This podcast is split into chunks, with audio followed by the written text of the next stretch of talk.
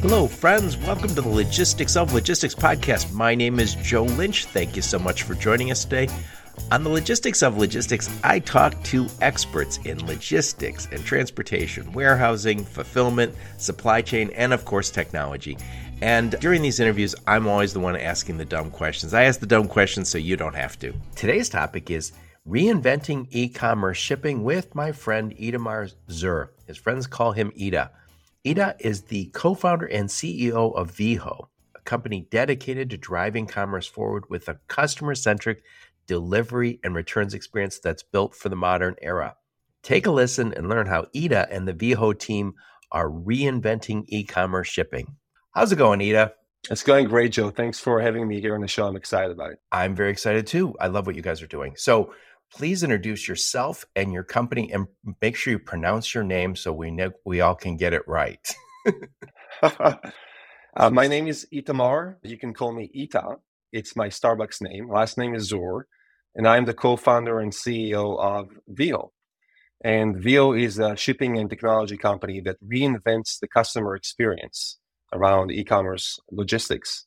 We work with uh, Fortune 100, 500 retailers and direct to consumer brands who want to provide an incredible experience to their customers every time their package is delivered. Veho uh, facilitates the entire journey of the delivery, all the way from the warehouse through our own warehouses to the customer door. We give the customer full control over their delivery. Customer can choose to reroute, reschedule a package, to leave customer uh, to leave uh, particular instructions. And by doing that, we show the brands that we work with that those customers who receive the box from Veho come back and buy more and have a higher lifetime value. So that's what Veho does.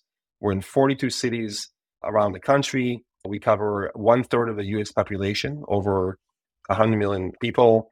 We're growing very fast and happy to talk about it more in today's conversation. I love it. So, who's your sweet spot? Who do you serve?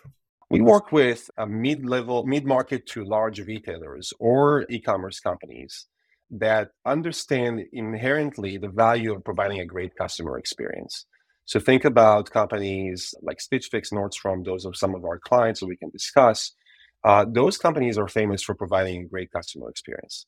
They want to be able to facilitate a fast delivery. They want to be able to facilitate great customer communication, and most importantly, doing it reliably. Uh, their package size uh, is one that can fit into anybody's car because we use the gig economy, a fleet of driver partners through our app, and it allows us to essentially get every package delivered on time.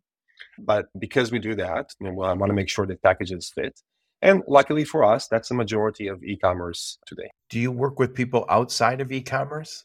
Do you do anything other? Because what, I, what I'm hearing is you come almost like small parcel. You're delivering to a home do you do something beyond ecom? No, we're uh, 100% focused on the e-commerce uh, category. E-commerce, the needs of e-commerce companies are vastly different than the needs of other shippers. The expectations from consumers about getting it fast, getting it on time, being able to know where the package is, take action on the package, return it from the doorstep, and do it in a way that really extends the brand experience that they expected when they made the purchase online. All those needs are very different than the needs of other shippers.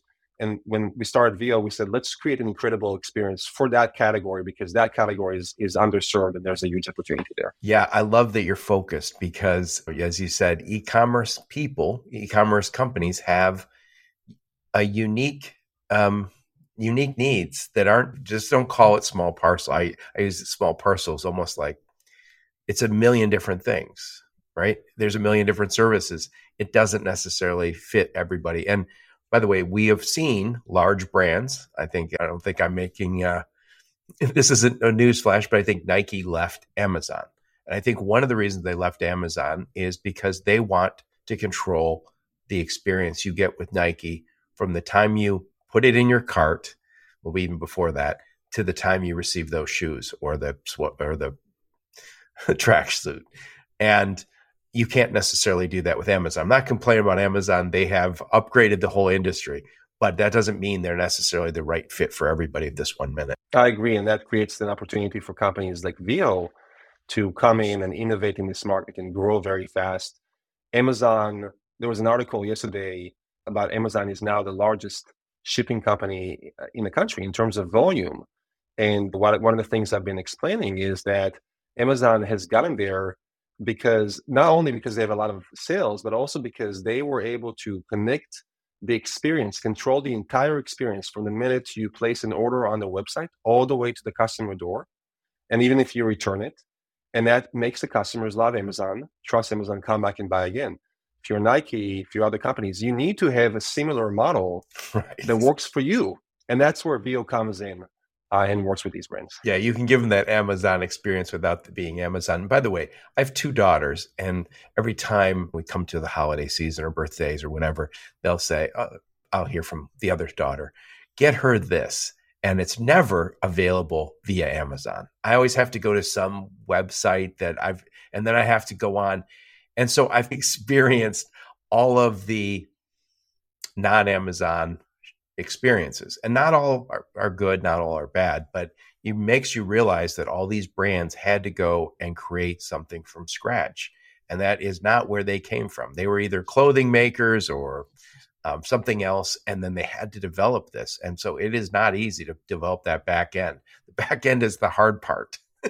and it makes a difference on consumers' decision to one, choose that particular uh, retailer or brand, B, choose whether they come back and, and buy again and become loyal, right? Consumers expect a great experience. They expect uh, to be in control. They expect to receive their stuff fast and reliably. Amazon has created this new world of expectations. And all that, I guess the point is that logistics matters. It matters a lot. It matters beyond just the cost. It matters because it is inherently one of the things that affect the most the propensity of customers to place an order and to come back and buy again. And that's where the profit is in e-commerce. It's expensive to acquire a customer in the first place. How you make money is you make them come back and buy more. And that's where logistics can play a huge role. This is why we started Veho to connect those dots. I love it. I love it. So tell us a little bit about you, Ita. Where'd you grow up? Where'd you go to school? Give us some career highlights before you started Veho. So I'm Israeli, born and raised. After my military service, I actually went to law school, and I wanted to be a lawyer at the time. Uh, I clerked for a Supreme Court justice. Wow, that was the career that I wanted. Now, did you go to school here? I went. I did my degree in Tel Aviv University. I did a portion of my degree at the University of Virginia, my law degree, but that was my first degree. And somewhere along the way, when I started volunteering, I wanted to be a human rights lawyer, and I wanted to work with refugees, which is an, a topic that is very close to my heart. One of the things I, I learned is that it is really hard to make an impact, large scale impact, when you need to take a case by case. And every case is a lot of a lot of challenges and it takes a lot of time and certainly makes a huge impact on a, a person's life. But I asked myself, how can I scale that impact? And I started a nonprofit that used technology to connect asylum seekers with lawyers who were willing to take the work pro bono. And all of a sudden, the impact is much larger. I was able to influence more people's lives. And that really got me excited to go into the business world and think about opportunities to create larger scale impact with business. I left law and I went to work in brand management to get some, I would say, business background, business fundamentals. I was a brand manager for some of the largest uh, consumer brands uh, um, in the baby category, in the feminine hygiene category, actually. And that's where I learned about the moment of truth. It's a concept that I've brought to Veho. How do you capture the imagination, the attention of the customer at the time when they actually make a decision to buy a product? In a physical store, how do you do that when they take the product home, when they open the box? How do you create an incredible experience and make them want to become a loyal customer to the brand. And I took that with me and I went to technology and I was one of the first employees at a company called Monday.com. Oh, very nice. It was a very young company at the time. And I was working on customer success and, and marketing and sales. Company grew really fast. Uh, I didn't stay there for too long, uh, but I certainly had my fair share of going through a hyper hyperscale experience, learning a lot about technology, and building great products. And around the same time, I was telling you this before, I also produced a podcast along with a couple of friends about entrepreneurship in the I knew there was something wrong with you. yeah, we, we, both share this uh, crazy fact in, in common. So I got exposed to people who actually started companies from scratch, and all of those that came along together when I moved to the U.S. I went to pursue my MBA. I went to Harvard Business School, and I can tell you, Joe, that on the plane to Boston, I wrote down my goals for the two years of business school, and my number one goal was to start a company. So when I landed in Boston, the first thing that came to mind is, okay, what kind of company am I going to start? And that was the, essentially the beginning of the Veho journey. So what, like, where did you see that? There was a, a hole in the market. We're talking today again about reinventing e-commerce. So that was what year? 2015. So you already saw that there's a problem with e-commerce because not we were doing e-commerce eight years ago, but it was tiny compared to what we're doing now. That's right. When I moved to Boston, somebody told me that I was thinking about needing to make some time in my busy schedule to go to a physical store to buy some products. And my roommate at the time said, Why don't you just buy it on Amazon? So this is the first time I bought something on Amazon. And I remember going out of town for the weekend, anticipating the product to arrive at my doorstep. It was delivered because I got a notification that it was delivered. But by the time I came back home, there was no package. Somebody took it from my doorstep. So that was my first experience in e-commerce. And then one day I walked back from school, walked into my my apartment building. There's a big glass door at the entrance. And I remember looking at it and seeing about 50 sticky notes from UPS and FedEx. Do you know those notes where it says, sorry we missed you, we'll come back tomorrow? Right. I saw about 50 of those and I said, one of them was for me. And I said, I'm not going to be here tomorrow. I need to tell them to bring it to a different address, bring it to the management office, bring it to, but there was no way to interact. And the, the product that was shipped to me was actually returned to the sender. And so I remember saying to myself, e-commerce is such an incredible experience. Like it's magic. With a click of a button, you can get something show up at your doorstep. You don't have to go anywhere. You have access to all the products in the world. But when it really matters that moment where that product actually comes to life, the physical interaction, that moment is sometimes non-existent, and it's a pain to get a package. It's, so guess what? You have to go back to the physical store, and you can't enjoy the magic of e-commerce. And that made me think that there must be a different way, a better way to merge the delivery experience with the e-commerce experience and not only make it work, but make it great make it such that people really appreciate the experience and they say, I like this. I want to do more of this. I want to become more loyal.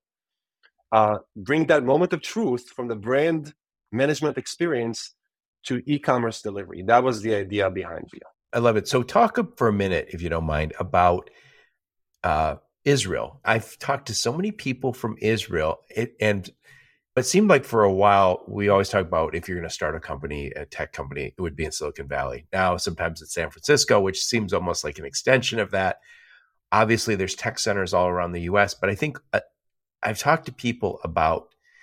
They used to say Tel Aviv was this uh, startup city, and now people have said on my podcast a few times, no, it's a startup country, uh, and it's amazing how many companies that are started there and and again, again, I'm so sorry for what's going on back there right now. But in the midst of all this chaos that can be there, and it's a very small country relative to the U.S., but it is punches way above its weight when it comes to tech.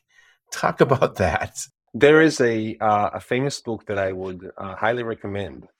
Uh, that is called uh, The Startup Nation. I think it came out something like 15 years ago and he talks about all the reasons, all the hypotheses uh, behind why Israel, who, which is a very small country from a population standpoint, has become one of the biggest powerhouses of innovation uh, in the world.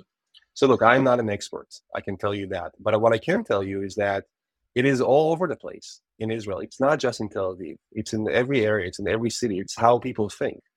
Somebody told me once that there are countries where if one takes a risk, and starting a new venture and they fail, one wouldn't want to leave their house because they're ashamed. I can tell you that in Israel, if uh, somebody starts a company and they fail and they do it again and they fail, they're considered a celebrity. They're they're a serial entrepreneur. Everybody wants to be like them, which is funny, right? There's something about the idea of taking a risk and making something happen out of nothing that is very close to uh, Israel's mind because the whole country in a way, is a startup. 1948, when the country was established, it was a very small, it was a small community. It was a very large community. And sure, Jews have been in Israel, the land of Israel, the land of Palestine, for forever. But the company, the, the, the, the country had to start from scratch with very little natural resources, almost no natural resources. So what do you have?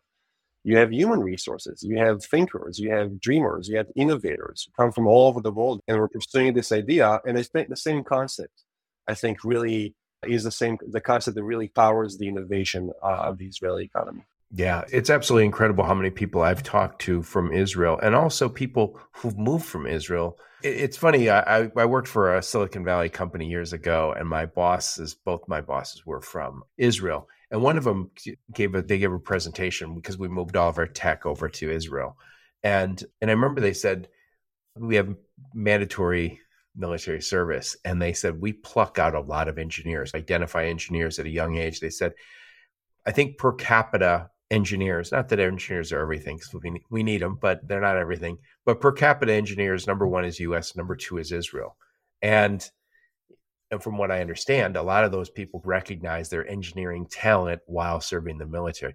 By the way, I do not want mandatory military service here, but I'm old enough to remember that being a threat.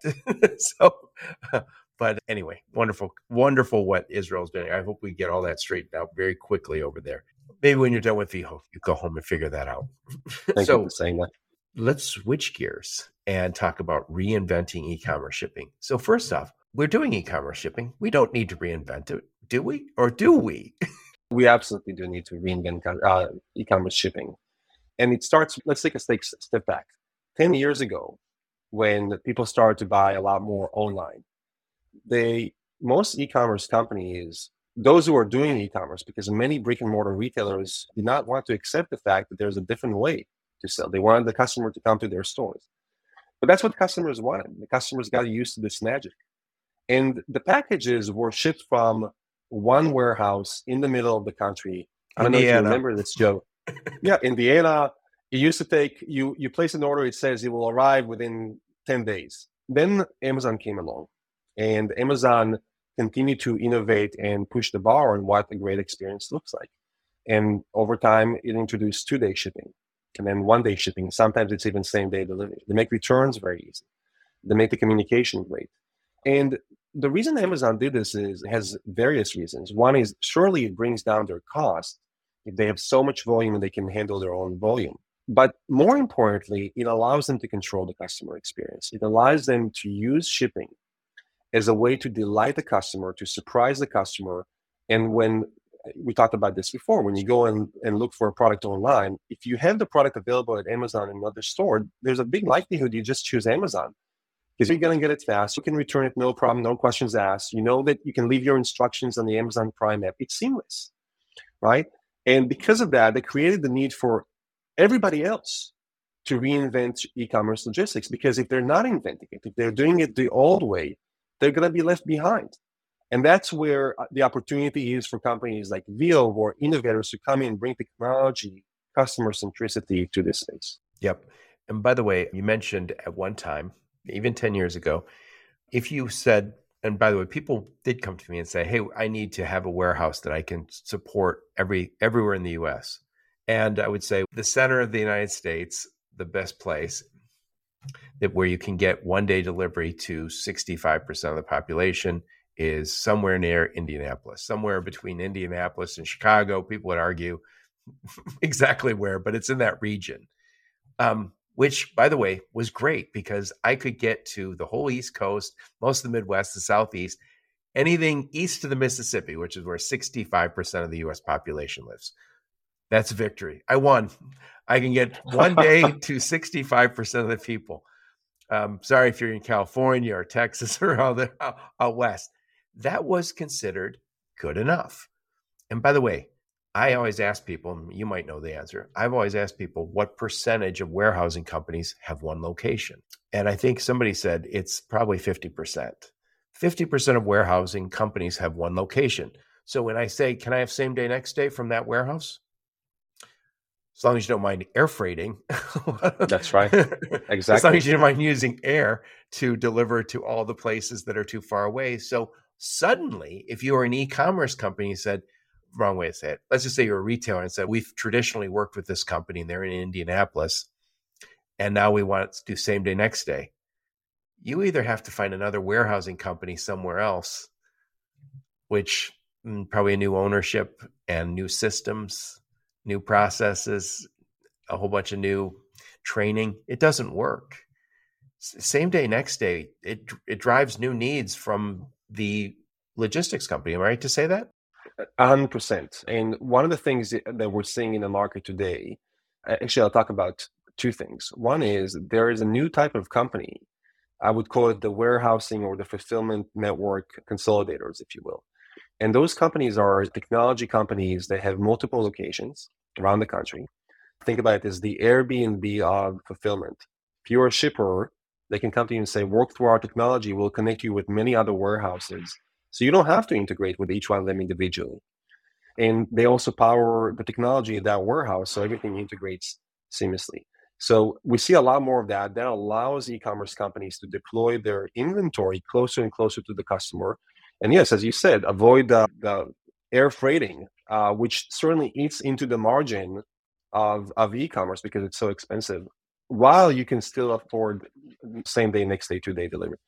Second, is what we're seeing in the shipping and parcel industry, which is what Veho is in, is the regionalization of shipping networks. When you think about UPS and FedEx, these are national networks. And those are amazing companies. They can get anything from anywhere to anywhere, right? But it goes through a very large network and it goes through a lot of infrastructure. And when you think about the needs of the speed, just the speed, which is one out of many needs for e commerce companies, if the product already arrives from outside the city, from within the same region, you don't need all this infrastructure.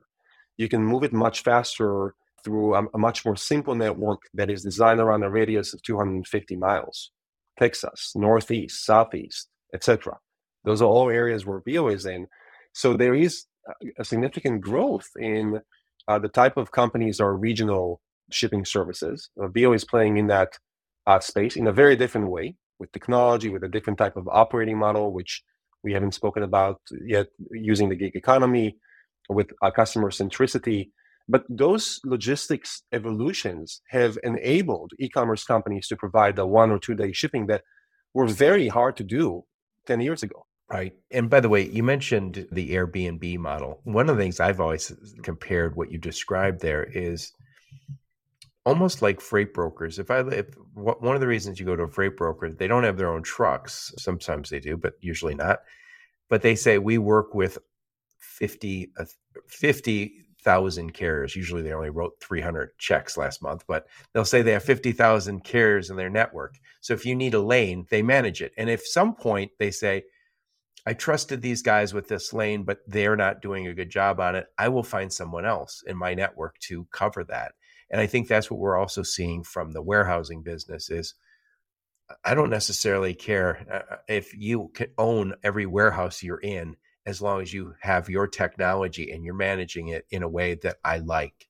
I don't care about my freight broker. I don't care if they own if any trucks as long as they can manage it for me. And I think that's what, and by the way, you mentioned the gig economy. Gig economy really stepped up big during the pandemic and they were able to deliver stuff for us the gig economy is not not eh, operationally effective and efficient at scale unless you have an operator above them, unless you provide them the tech and the processes that they must follow. And so I always think gig economy works a little bit, but I don't want, you're not going to see Home Depot say, hey, this is great. We got gig economy guys who work from every store in our from every store in our in the country. That doesn't work. We need somebody, a layer to orchestrate and have that technology and have the processes that need to be followed because I want to work with somebody who gets that scale. I'll tell you a quick uh, story. When I started the company, I was pitching the, the story to investors, got all kinds of uh, feedback. Why wouldn't Uber do this? Why wouldn't FedEx do this?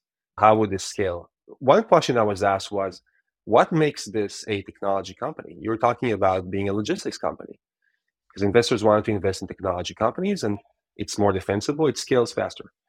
And what you just brought up, Joe, about the need to facilitate to operationalize massive group of people who are using their personal vehicles and they're not doing this on a day-to-day basis they're doing this when they want to that is purely a technology play we've invested massively in building a marketplace digital marketplace that allows us to on the one hand anticipate how much demand we're going to have in our uh, network and on the other hand make sure that we are matching that demand with the with the labor of driver partners. Make sure that there's always enough driver partners on our platform. So if somebody doesn't show up by the way happens there's always somebody else to do that. When holiday season is here and and everybody's buying more we can scale up our capacity really quickly which is something that ups and fedex have really struggled to do over the years second when the driver uh, signs up and they go through background checks and orientation, we need to ensure that they're just as effective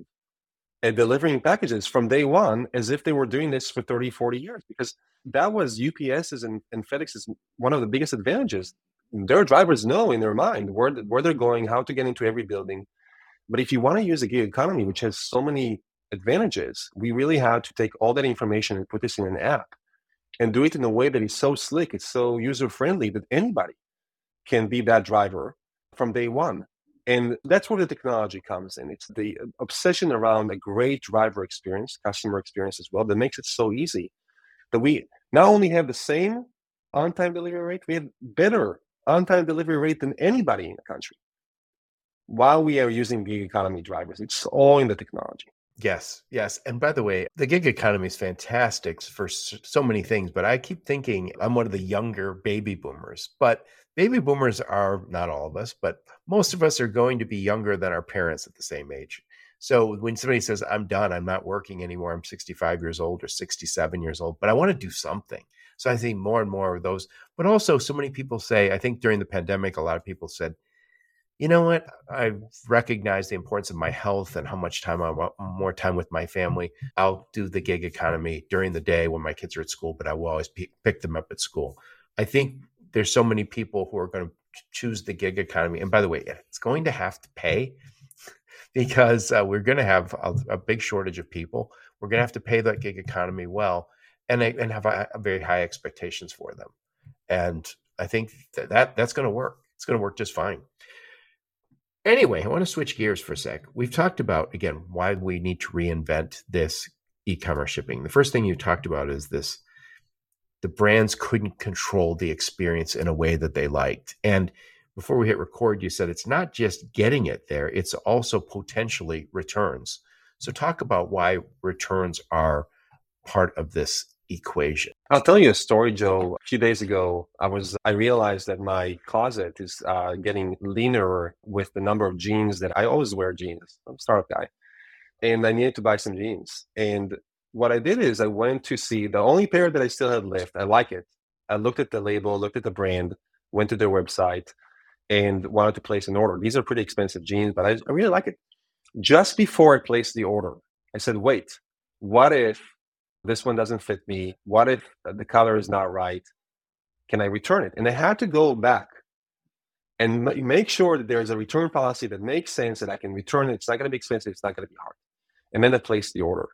Now, I'm sure that I'm not the only person doing that. As a matter of fact, we have stats that show that uh, the majority of customers uh, will probably not likely, will probably not buy from a brand if the return experience is really that, or will not come back and buy again.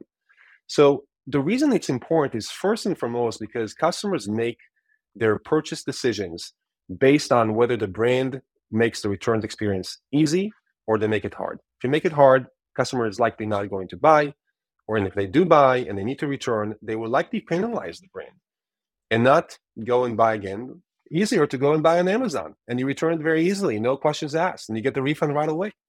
Right? That's why it's important. But the, uh, the other reason it's important is that every day a customer holds on to the product. Let's assume the customer decided to return it. Every day they hold on to the product and they don't go to the UPS store or the postal service to return it because they have to find time to drive there. And it has to be open, by the way, to accept it. Every day costs millions of dollars to the brand in the aggregate with all their customers, customer base, that the product does not go back to the warehouse, gets back on the shelf, can be sold again. It costs millions of dollars. So making returns easy and fast is not only a great experience, it also is a cost saving strategy for the brand. And the way Veho does that is we make it very simple. A customer needs to click a button on their phone, schedule a pickup from their door. They can decide if they want to be there. They can decide if they want to leave it outside their door. They don't have to put it in a box. They don't have to print a label. We make it super simple. And they get notified when it gets picked up. They can leave instructions so that we can, they know that they're not on the hook anymore. We got it. We bring it back to the brand. And what we found is that 65% of customers who receive that, that this service, we surveyed them, said that they're more likely to buy again from the brand because Veho facilitated the doorstep pickup because we made it so easy for them, right? So it's not about a one-off purchase. It's looking holistically at the engagement of the customer, the lifetime value of the customer, and say, how do you power great experiences that not only reduce the cost, but also make them love you and come back and buy more?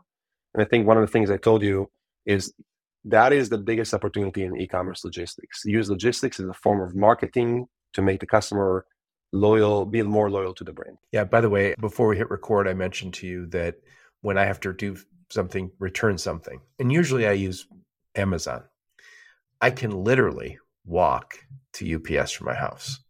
It's close. I can literally walk to a Kohl's from my house, which is where Amazon has returns. But I will have to wait in line when I get there. That's just the nature of living in a walking distance to a Kohl's and to UPS. So it sits, whatever I'm returning sits on my counter or on my dining room table for weeks until basically when I return it is when I say to myself, they aren't going to take it back because it's been too long. That's when I return things. And then I go to UPS. Sometimes there's no line. I'm like again, UPS is great. I get in there. It's relatively painless, but I don't want to do it. It's something that is added to my already too long list. And by the way, there's a lot of people who resent this whole return thing. And by the way, when you're buying clothes, if you're buying clothes and you say, I, they sized these wrong, especially problem for women, but it's uh, sometimes a problem for men. You go, God darn it, they sized these things wrong. Now you're already a little frustrated. Now I got to wad it back up, put it in the bag, and go to the store. That is not part of the good brand experience, by the way. I'm going to go off on a little tangent. I was watching Home Shopping Network. My mom has it on in the background in her house. and my mom said, the reason I've bought stuff from Home Shopping Network is because they're so good at sizing. If we want to re- fix some of the returns issues, we have to do a better job on sizing. So I don't wonder, hey, is a size 10 shoe, which I always wear, am I actually going to get size 10 if I order size 10? Or am I going to get nine and a half because these guys are different?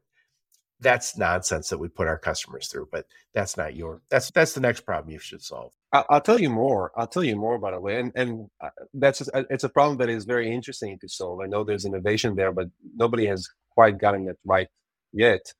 Uh, when you go to the physical store, let's say you want to shop for clothes in the physical store, usually what you would do certainly that's what I do, is I don't want to buy before I try it. So I go pick up, pick up a few items, I go and wait in line, go to the fitting room, try it out, you know, buy half, return half, etc.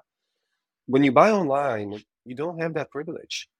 And I think trial, trying things on, fitting it on, seeing what it looks like, walking around the house with it, looking at your at yourself on the on the mirror, trying different pants to see if it fits together that is part of the shopping experience. It's what makes people really want to, to shop and get confidence.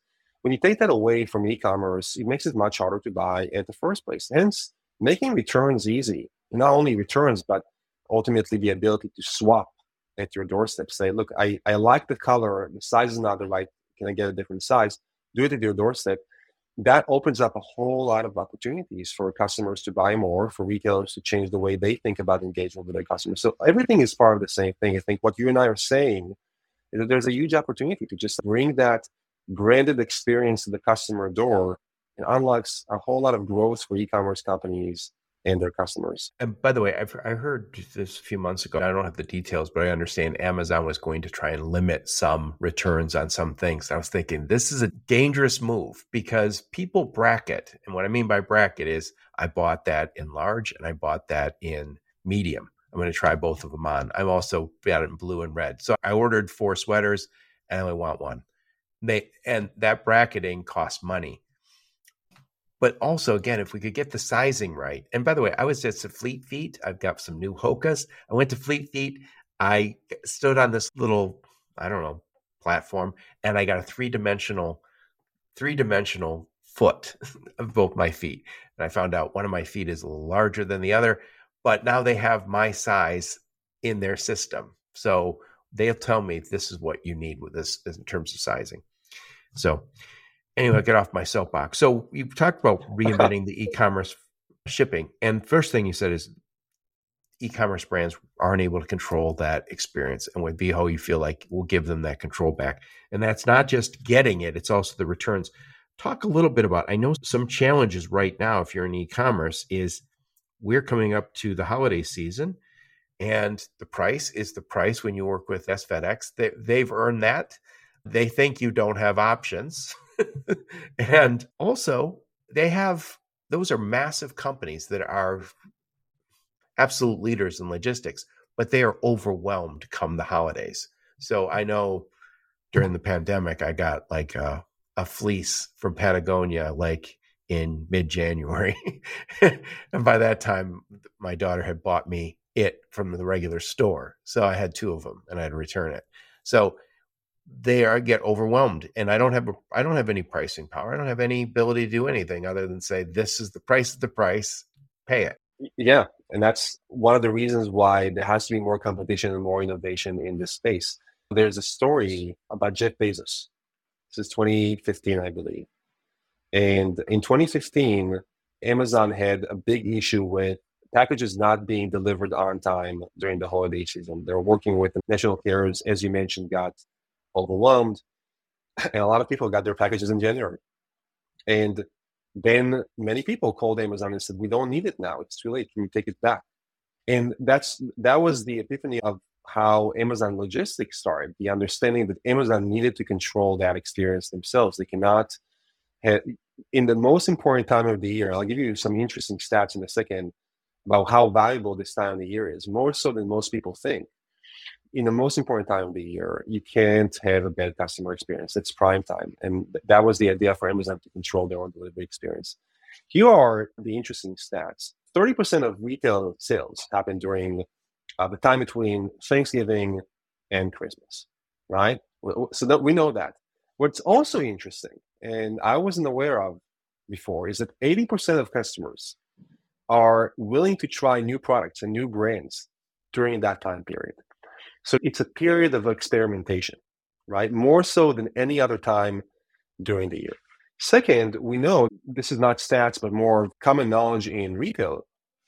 It is six times more expensive to acquire a new customer than to retain an existing one. So if you do one plus one, 80% of people are willing to try a new product. That's like marketing heyday. This is the opportunity to engage new customers. But really, you have to figure out how to retain them. And if you have, if you cannot deliver on time, you can't deliver fast. The customer doesn't feel in control, particularly in this time. You have lost that customer, right during the holiday season. That's why it's so important. And you said a lot of e-commerce brands don't feel like they have a choice. Correct, because the national carriers were not designed for the needs of e-commerce shopping. E-commerce shopping is a new phenomenon. Shopping is not a new phenomenon. E-commerce, particularly during the holiday season, and every year it's bigger and bigger. E-commerce grows eight to ten percent per year. Our Black Friday sales this year are eight times, eight percent, not eight times. That, that would be too much. Eight percent higher than last year, even though the economy is has slowed down. It just shows you the need to think about innovation and new ways to not only fulfill but also ex- exceeds customer expectations. So you can capture that customer and have them become a loyal customer over time. Yeah, you mentioned Nordstrom's earlier. Nordstrom's was has always been known for the customer experience in the store. I like Nordstrom's, but the challenge for them is how do I get that customer experience to be it's not going to be the same, but how do I get it to be comparable when I'm delivering to Joe's house? Because I still I, I'm working with you because of the customer experience that I had over many years. I don't want that to end because you shipped it to my house. That's exactly right. Consumer expectations are changing. Uh, let me take a step back. I'll tell you a, a funny story. When I started Veho, this was seven years ago. I called somebody who was senior at one of the national retailers, very large company, won't mention their name.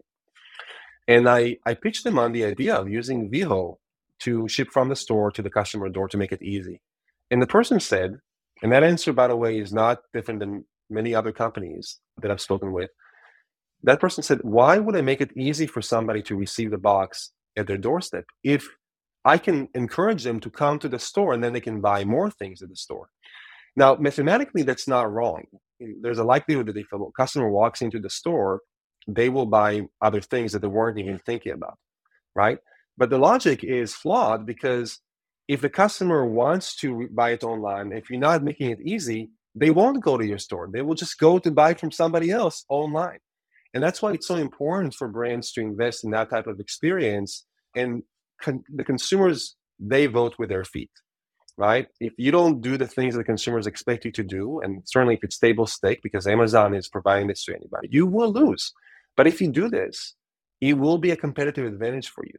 You can bring your brand experience to the customer door. You can go above and beyond. You can do it in a way that is unique to you and your brand. That's a big opportunity. How do you extend the brand experience, not from the, the, the store, the physical store, but from the online store, all the way to the customer door and capture that customer at that point in the moment of truth? that's what we think we're doing at Veho. Yeah. Yeah. And if I could talk a little bit about Amazon, the marketplace for a second. So if you and I started a brand new business, we're selling something online and we said, we'll sell it through Amazon. Then we don't have to worry about fulfillment. We'll do fulfillment by Amazon, assuming you didn't already start Veho. The challenge with that is let's just say we're selling some brand new sweaters, because I always use sweaters as the example. It, when somebody says, I want to buy Joe and Ita's uh, sweaters, Amazon says, "Oh, we'll, we'll we'll get those for you." But by the way, here are 800 other sweaters you should buy. Many that represent many that are owned by us. And sometimes when you type in exactly what you want, you get a whole bunch of sponsored stuff. And again, I'm not criticizing Amazon, but for Joe and Ita, we want my customer is looking for us, and Amazon has a different plan. Their plan is this is a marketplace. We have a lot of people. We want to get you a good deal. We want to give you every possible option. Joe and Ita don't want you to have every option. They you were looking for our sweaters. I don't want you to find a sweater that looks the same that's $30 cheaper. So we are all as brands, I think, are forced to say, okay, we will have Amazon as an option, as a channel. We don't have retail as a channel, but you need to have your own store that you can completely control the experience from beginning to end. A hundred percent. What you just brought up, Joe, I think is very fundamental for folks to understand. Amazon has commoditized retail. You look for a certain sweater, they'll show you other options. And guess what? If it sells really well, they're also going to produce their own. They have like 90 private brands, I think. Nine, I think it's 90 private brands uh, that Amazon owns. Exactly. And so it's it, this is about driving down the cost. This is making it very competitive. And I'm all in for lower costs and for giving customers all the options in the world. But you have to think about it from the brand standpoint and the consumer psychology standpoint. When you go and buy a car, I'll give a car as an example. We don't deliver cars, not today at least. But I think it's very easy. You don't only think about typically, does it drive? Does it get the work done? Sure, all cars do that. But you think about what does that car tell about me as a person? What does it tell about my personality? my value set, how I want to be perceived in the world. That is the power of branding. When you buy a certain dress, a certain coat, a certain type of shoe, it's not just the product. It's a story of what is that brand. When I choose this brand, what does it mean about me? Amazon removes all that. They commoditizes all that. But when you go and buy from Nike or you go and buy from Nordstrom's, you're from their store, you're immersed in their experience. And that is their advantage that Amazon will never have because Amazon sells everything to everybody, but they sell something specific to a specific customer that they've built loyalty with. And that's why it's so important for them not only just give the package to Amazon or the FedEx or UPS, but also retain and control that narrative and the customer experience all the way to the customer door. That's how they compete in a more effective way. Yep. So I, I've gone way over my time with you. So I want to talk about. I'm enjoying it. Good, good. If somebody's listening to the podcast and says, "Oh, I like this guy. I want to work with this guy," tell me more. How does it start? If I was somebody who reached out and said, All right, I want to get started, I want to work with Veho, how does this work? Let's just say using the sweater example, Joe and Ita sweaters. How do I get them? how do I get them to my customers? First, you have two options, several options to uh, connect with us. One is you can go to our website and fill out the form and give us a little more information. Our sales team will reach out to you to have a conversation, understand your needs, see if it's a good fit. You can also send us an email at sales at shipveho.com. You can send me a personal LinkedIn message. There are many ways. Put a link to your LinkedIn profile, link to your website, and any other links you and your marketing team give me. So once they've reached out and got a hold of you guys, what's the process? The first thing we want to understand is what are the strategic goals of that brand? What are they looking for? They're looking to innovate around their customer experience. They're looking to bring technology and centricity. They're looking to diversify their carrier base. We want to make sure there's a good fit uh, because we're innovating on customer experience. We want to make sure that the brands that we work with truly buy into the concept of extending their brand experience from the online store to the customer door. Second, we look at the volume. We want to make sure that uh, the companies that we work with are ones that have that are able to uh, have significant volume. Over time, we will also go into the long tail of, of e-commerce brands. We're not doing that quite today. Today, we're working with brands who I would say are mid-market from a volume standpoint or uh, enterprise uh, level. What is mid market volume? We're looking at mid market would mean a company that their gross merchandise sales are somewhere between $100 million to a billion dollars, right? For retail, that's substantial, but it's not huge. Over a billion dollars is what we consider uh, enterprise. And certainly, as we, uh, we continue to grow the business, we will want to go after the long tail of smaller shippers. And that's those companies need Veho the most because they have the least negotiation power with FedEx and UPS, and we have to build our way to get there uh, as well. So it's all about making sure there is a fit, and if there is a fit and there's alignment on values and what we want to achieve together, we start talking about what would pilot team look like, what would integrating with their technology look like. We make it quick and easy and seamless for them because we're a technology first company. So I'm assuming our sweaters would go in multiple locations because we would want to do same day, next day. So would you and your team would help us figure out where those sweaters need to be positioned? And once Joe and Ita say, "All right, I want to send, I want to work with you," do I truck my sweaters to one location or to multiple locations? How's that work? One of the first questions we'll ask you is, "Where do you ship from today? What is the location? And do you use your own warehouse? Are you using a 3PL? Does Veho need to integrate with that 3PL? How would who makes a decision about which shipping uh, provider are you using?" And then we'll talk about volumes. We'll talk about how many products you have shipped from a certain location. Where do they need to go?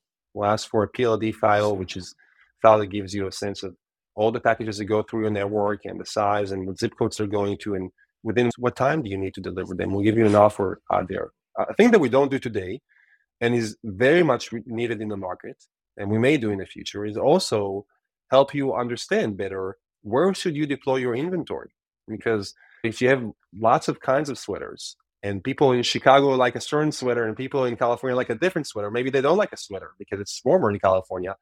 How can we make, uh, can we help you make better decisions about where to put the right inventory? Uh, today, we don't do this. It's a huge opportunity in the market. It certainly is something that will be a game changer for retailers. Uh, but that is using technology is, I think, a, a, a, true key to not only innovating on the customer experience, but also manage costs better. And that's certainly where we're going.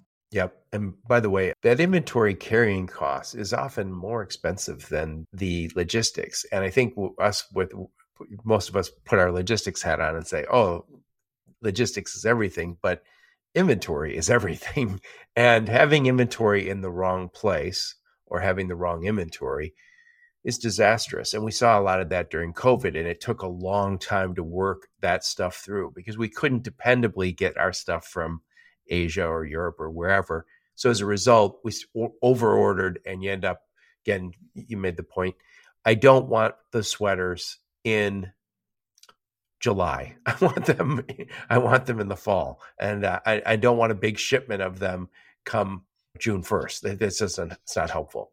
So, final thoughts on this topic. I know we've gone all over the place. Final thoughts on why someone should, why we should reinvent e-commerce, and why Veho should be the answer to that question. Think about how long, how much uh, money, time, effort brands spend on building a website, sourcing uh, the right product, manufacturing it, spending uh, on marketing. All those things are meant to make the customer give you a chance to try the product for the first the first time. And there's very little that has been done around the post-purchase experience. What could you do in order to make the customer after they purchase the product make you love you even more? It starts with delivering on the promise, getting it fast to the customer door, getting to the right door, getting it on time, and giving the customer visibility. But there's so much more than that. If you can give the customer a sense they can control their delivery, they can give feedback in real time. Uh, you can offer them more products because based on what they like or don't like, they can return it easily, can swap it easily with new product. That customer is much more likely to develop loyalty to you, come back and buy more from you in the future, be the you'll be the first brand that will be top of mind for that customer. They're also more likely to place an order at the first place because you will build a brand that is considered to be very customer centric. You mentioned companies that have done this really well. Nordstrom is one of those companies. They're famous for making it very easy to return stuff, right? All that translates into two things. Number one, profitability. The lifetime value of the customer will be higher for the same customer acquisition cost. That's how we make money in e commerce. And the second is the value, the enterprise value of the company. Because part of the enterprise value is what is the brand perception? There are companies that the product is very simple, but the brand perception is so strong that customers will continue to buy from that brand for a very long time. Right? And that's what every brand wants. They want to be differentiated. They want to have followership. They want to have a loyal customer base. And that's what we're trying to do with logistics. It's one of the biggest missed opportunities in e-commerce today, and we're bringing it to life. Yep. And by the way, we've talked about Amazon a lot. Amazon became one of the largest companies in the world by doing just this. Is somehow they've raised that customer experience. Now, there's opportunities around Amazon. They're not everything to everyone, but they have certainly shown the way you can gain business with logistics. It's not, it shouldn't always be looked at as just a cost. You should start to look at it as an opportunity to grow that relationship with those customers. Somebody once told me that Amazon is a logistics company with a website. I think it's a very interesting description. Yeah, yeah. And and by the way, for Ben Gordon from Cambridge Capital was on my podcast. He talked a little bit about how they made a lot of money with Amazon Web Services. And he says, next it's going to be Amazon Logistics.